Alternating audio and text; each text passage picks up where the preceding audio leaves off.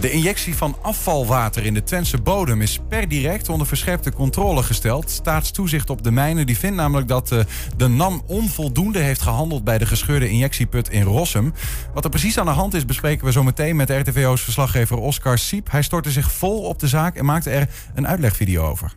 Er leven serieuze zorgen over de veiligheid van mens en dier. Zorgen over een mogelijk toekomstige milieuramp van ongekende proporties. Ja, bij dit soort van technieken kan gewoon wat misgaan en kan bijvoorbeeld het grondwater verontreinigd raken. Dit kan veel mensenlevens kosten en dit is in feite zwaar misdadig. In deze explainer nemen we je mee in de wereld van de mijnbouw. Wat gebeurt er in de diepe ondergrond van Twente? Ja, en dan volgt een uh, uitgebreide uitleg met animaties en interviews. Met als hamvraag, wat gebeurt er in die Twentse ondergrond en wat zijn de zorgen daarover? Oscar Siep, verslaggever bij RTV Oost. Goedemiddag. Goedemiddag. Goedemiddag. Ja. Hoor je mij? Ja, zeker. Op dit moment wordt er in die ondergrond, wat ik ervan begrijp, dus afvalwater gepompt door de NAM. Ja, dat is correct. Dat gebeurt al sinds uh, 2011. In uh, Drenthe, in Schonebeek, daar wordt olie omhoog gepompt. Dat gebeurt met een heleboel uh, ja, water wordt daarbij gebruikt. Water waarin uh, chemicaliën zitten, giftige chemicaliën zitten. Mhm. Mm -hmm. Als die olie uit de grond is, dan wordt de olie van het afvalwater gescheiden. En dat afvalwater dat gaat via een oude transportleiding naar Twente. En dat wordt daar in lege gasvelden gepompt, met name onder Rossum op dit moment. Dus we, we hebben vroeger in Twente gas gewonnen uit de bodem. Daar ontstaan ja. wat, wat lege ruimtes door.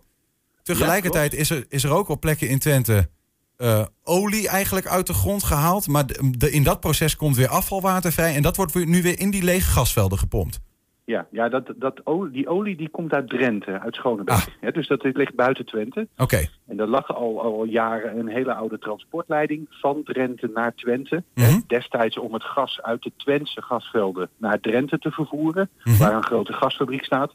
En nu wordt die transportleiding omgekeerd gebruikt. Dus vanuit Schonebeek komt het afvalwater naar Twente. En dat wordt daar inderdaad in de lege gasvelden uh, weer teruggepompt. Nou is het begin dit jaar bekend geworden, eigenlijk de NAM die maakte dat zelf bekend, dat er een injectieput voor afvalwater in Rossum is gebroken. Gaat het dan over zo'n leiding die eigenlijk de grond ingaat naar die gasvelden toe, zeg maar?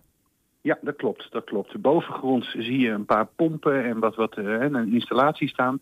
En dan gaat er vanuit, uh, vanuit Rossum, zeg maar van boven het maaiveld, gaat een, een kilometer lange stalen buis. Die gaat een kilometer diep de grond in, naar dat gasveld. En, en die, die buis die is gebroken, die is gescheurd, afgescheurd. En dat, dat versterkt dan zorgen die eigenlijk er al leefden, ook voordat dit gebeurde. Um, welke zorgen zijn er eigenlijk hierover überhaupt al? Nou, er zijn vrij veel zorgen. En er wordt inderdaad ook al jaren over uh, voor gestreden om die afvalwaterinjectie te sluiten, zeg maar. Uh, ik geloof dat het, maar dat moet ik even uit mijn hoofd doen, 2012, 2013 was dat de stichting Stop Afvalwater Twente werd opgericht. Mm -hmm. uh, een groep van bezorgde uh, inwoners van Rossum, Ootmarsum, Oldenzaal, hè, zeg maar het gebied boven dat gasveld wat nu gebruikt wordt voor dat afvalwater. En die mensen die zijn destijds handtekeningen gaan halen bij andere bezorgde mensen. En die zijn op zo'n 30.000 handtekeningen uitgekomen. Ja. dat, dat was toen in 2011, 2012. Ja, inmiddels zijn we 9 à 10 jaar verder. En zijn er tal van problemen geconstateerd door de NAM zelf al. Een flink aantal van die injectieputten is inmiddels gesloten. Omdat ze het niet allemaal meer heel erg vertrouwden. En nu inderdaad begin dit jaar moest de NAM bekendmaken dat een van die putten in Rossum zelfs helemaal gescheurd en afgebroken is. Ja. Met alle mogelijke risico's van dien. Nou ja, want ik, ik kan me voorstellen, alleen al als je het hoort, afvalwater injecteren in de bodem. En dan gaat het echt om, nou ja, um, allemaal namen die al, al eng klinken, zeg maar. Scheikundige ja.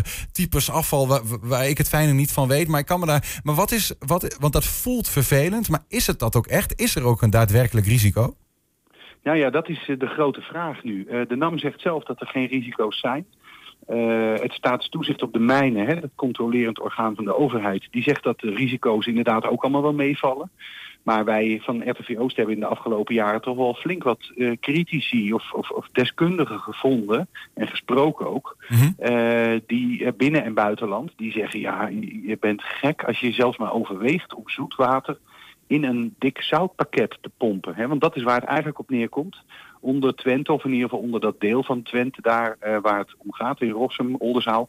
Daar ligt een dik zoutpakket op een kilometer diepte. Dat pa- zoutpakket is ongeveer 600 meter dik. En in dat zout zitten dan die gasreservoirs. Die oude lege gasvelden waar nu dat water in gepompt wordt. Ja. Ja, er hoeft maar een scheurtje in, in dat gasveld te zitten. Hè? Dat water dat lekt dan naar dat zout toe.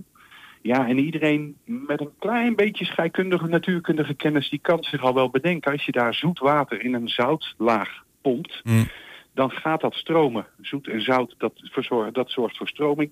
Ja. Eh, stroming zorgt ervoor dat dat zout steeds verder oplost. En zo zou het best kunnen zijn dat daar een holle ruimte ontstaat... op een kilometer diepte. Mm. eh, En die kennen we. Die kennen we Ja. uit Groningen. die kennen we uit Groningen inderdaad. Dat zou uiteindelijk kunnen leiden tot ja, de zorgen die er zijn. eh, die gaan dan over eh, aardbevingen, trillingen, eh sinkholes van ongekende proporties, gasexplosies. Of dat allemaal ook nou echt realistisch is om ons daar zorgen over te maken. Ja. Dat is nou het hele moeilijke van dit hele verhaal. We krijgen er geen vinger op. Die critici, die onafhankelijke deskundigen uit het buitenland ook, die zeggen dit is echt link.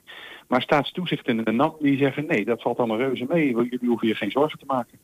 Is, de, is dat overigens, eh, Oscar, ook... Want dat vroeg me even af. Als je, je, je, ze pompen eh, gewoon bij bedoeling afvalwater in die lege gasvelden. Nou scheurt er een leiding en dan is dat een probleem. Terwijl dan loopt daar ook gewoon afvalwater de grond in. Maar is het probleem dat het afvalwater bij zo'n scheur... op plekken in de grond komt waar je het niet wil hebben? Zeg maar nu... Ja.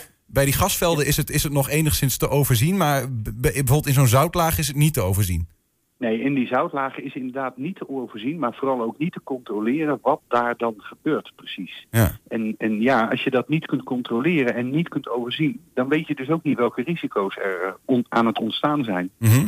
Nou, eh, staatstoezicht zegt nu ook van, eh, die, die, die vinden, hè, dus ze hebben de NAM onder verscherpt toezicht gesteld. Die zeggen ze, ze hebben eigenlijk onvoldoende gehandeld. Dat betekent, er is te weinig, te weinig onderzoek gedaan naar de oorzaak van die scheur in die leiding. Ehm, maar ook zeggen, zeggen ze hebben de scheur eigenlijk überhaupt te laat opgemerkt. Ja, precies. Want ehm, de, de Stichting Stop Afvalwater Twente, waar ik het eerder over had, die heeft een eh, aantal maanden geleden, dankzij de wet openbaarheid van bestuur, allerlei documenten opgevraagd. Eh, die gaan over de communicatie tussen het staatstoezicht en de NAM, tussen het staatstoezicht, de NAM en het ministerie van Economische Zaken. En als je al die mailtjes, brieven en documenten doorspit, dan kom je er eigenlijk achter dat de NAM eigenlijk in 2013 al een vermoeden had dat er iets aan de hand was met die lekke die put die nu dus gescheurd blijkt te zijn.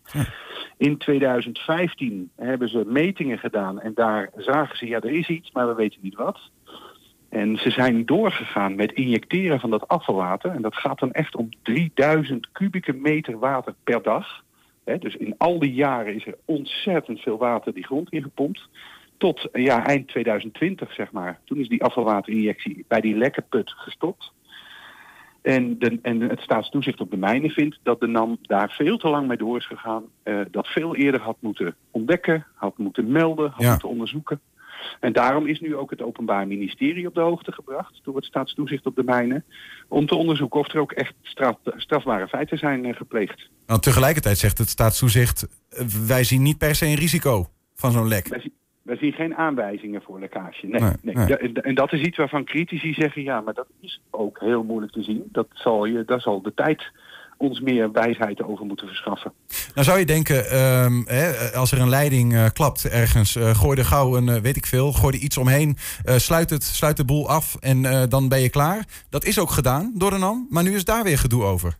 Ja, dat hebben ze gedaan inderdaad, maar dat hebben ze wel zo goed gedaan dat er niemand ooit nog bij die eh, oorspronkelijke lek, dat oorspronkelijke lekpunt kan komen. Ja. Ze hebben dat zo hermetisch afgesloten dat ook de NAM zelf nooit meer daar in de buurt kan komen. En dus kunnen we er nooit achter komen wat is daar nou precies gebeurd en wat is nou de schade die is ontstaan. En dat wordt ze wel kwalijk genomen. Ja, ja, dat, eh, ja, je wil bij niet speculeren, maar dan denk je ook weer dat daar een soort van strategische zet achter zit. Mijn gevoel, mijn gevoel bij, bij de NAM is niet veel beter sinds Groningen, maar eh, zo'n verhaal als dit maakt het er ook nog weer niet beter op. Hoe zit jij daarin als verslaggever? Ja, ik ben bang dat ik je daar wel een beetje gelijk in moet geven. Ik ken dat gevoel wel. Eh, eh, en, en, en het wordt er tot nu toe ook niet beter op. Eh, want de NAM, ja... Het is lastig. Het is, het is een, een, moeilijke materie. Het gaat vooral natuurlijk om geld verdienen. Hè? Die, die oliewinning in Drenthe, dat, dat gaat om miljoenen euro's per jaar. Ja. En dat willen ze, ja, daar is een hoop geld in geïnvesteerd en dat willen ze gewoon kosten wat het kost proberen af te ronden.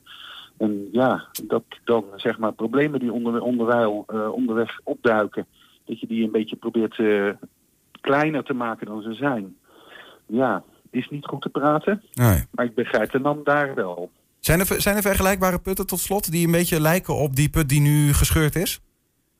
Jazeker. Uh, het staatstoezicht, dat is nog een van de andere uh, conclusies die staatstoezicht heeft getrokken. Er is nog een andere put. En we hebben die lekke put, is ROW 2. Die ligt aan de tramweg in Rossum.